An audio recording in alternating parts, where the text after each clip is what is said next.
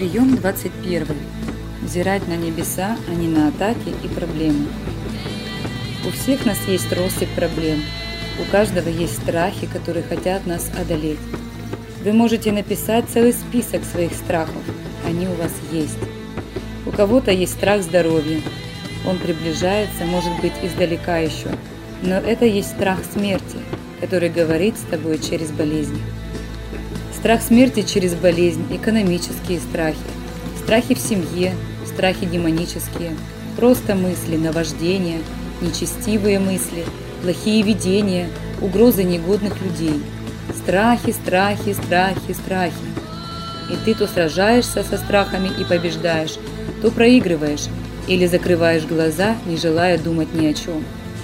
Вроде бы снова полегчало, но потом снова наваливается и идет Такая не очень счастливая жизнь.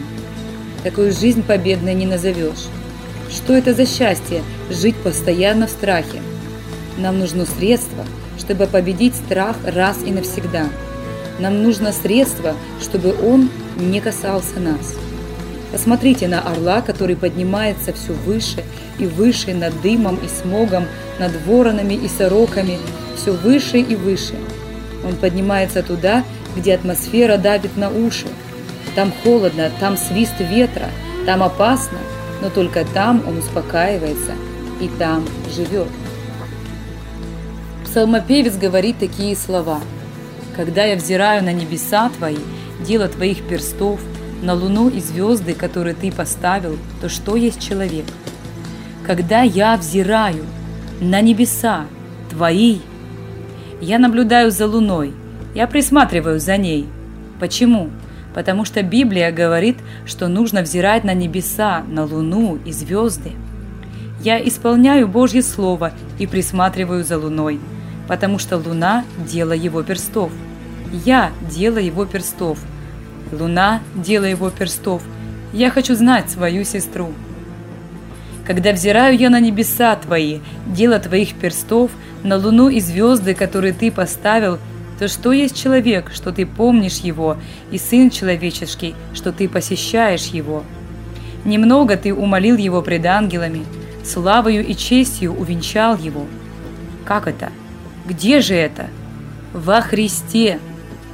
Поставил его владыкою над делами рук твоих, все положил под ноги его, овец и волов всех, и также полевых зверей, птиц небесных и рыб морских – все проходящее морскими стезями. Господи Боже наш, как величественно имя Твое по всей земле! Янаковы сыны демонстрировали свою мощь и силу, когда Израиль малочисленный, не такой многолюдный, шел из рабства Египта. У Израиля за 430 лет сложилось мышление рабов. Им понукали, гнали, избивали и продавали, усиливали давление, чтобы получать продукт – кирпичи, чтобы строить пирамиды. Израиль терял мышление веры и обретал мышление раба. Сегодня дьявол хочет сделать это с церковью, подавляя ее, усиливая давление, страхи. Он хочет, чтобы мы научились быть рабами фараона, дьявола. И когда Израиль получил чудо, он вышел из Египта через египетские казни – то Моисей, проводя народ через ропот, через горькие воды, через Черное море, где погибли египтяне и их колесницы, выводил их в землю обетования, в будущий Израиль, в ханаанскую землю. Однажды соглядатаи, 12 человек, были посланы впереди Израиля и увидели нечто. Они вернулись с удивительными плодами. Одну кисть винограда несли двое мужчин – что за земля была впереди. Они принесли немного кустов винограда и один пышный куст. Нет, это была одна кисть.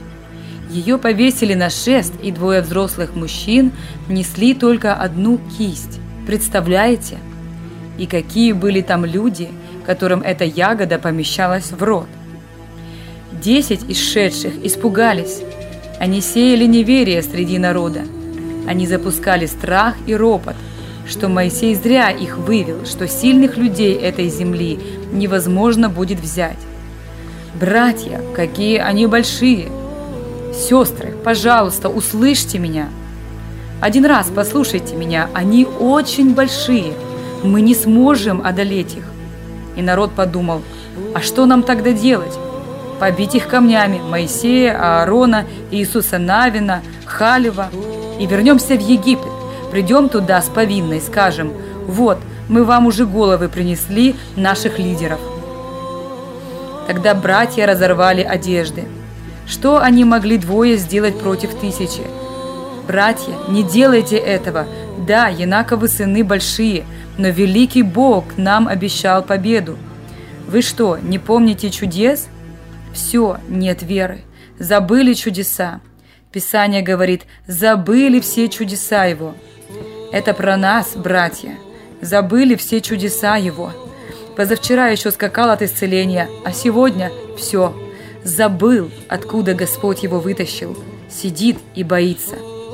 Кто-то запугал нас. Вы понимаете? Но Писание учит взирать на небеса.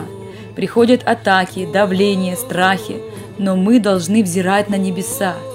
Взирайте на небеса, а не на них.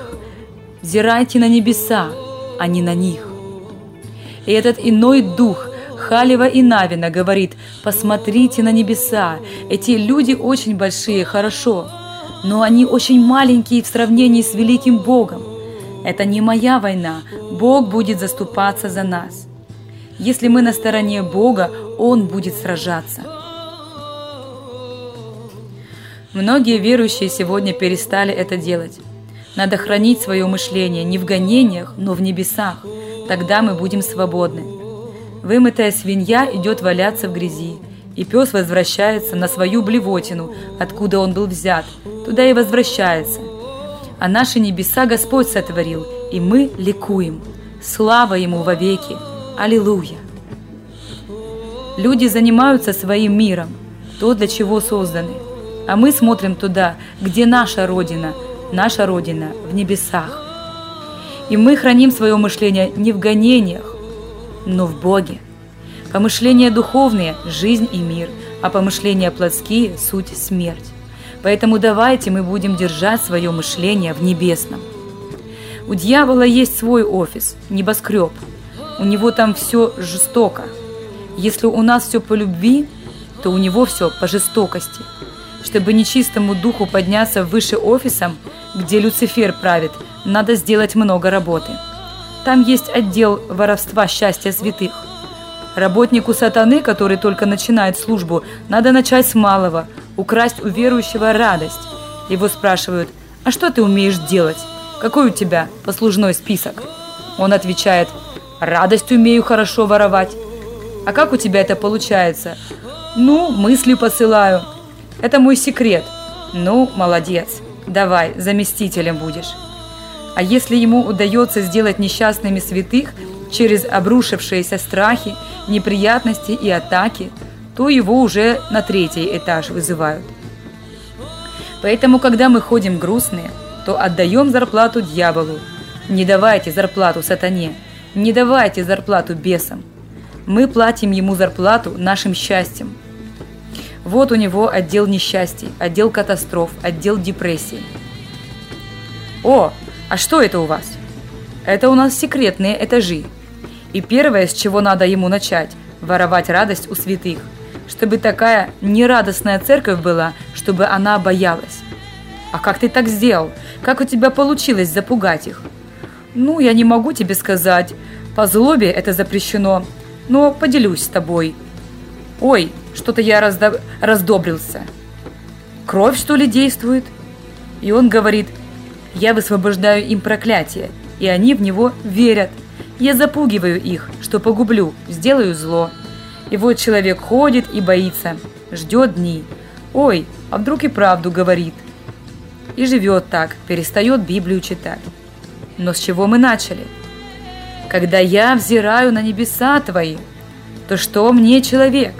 Братья и сестры, какая хорошая пища! Помышления духовные, жизнь и мир – а помышления плотские – суть смерть. Не бойтесь, храните мир. И то, что нам нужно делать – не давать ему слов, не разговаривать об этом, не давать ему времени. У нас только одна жизнь на земле. не давать ему чувств. Зачем тебе это? Зачем ты смотришь эти страшилки? Наполняешься ими. Тебе зачем об этом думать? Ты лучше наполняйся Духом Святым, молись больше на языках, пой песни, пой псалмы на языках, танцуй, труби в шафар. Зачем тебе этим заниматься? Пусть они этим занимаются. Ты же верующий. Братья и сестры, каждый находит себе собеседника по своему роду. Мы же ангелов любим, мы же Иисуса избрали.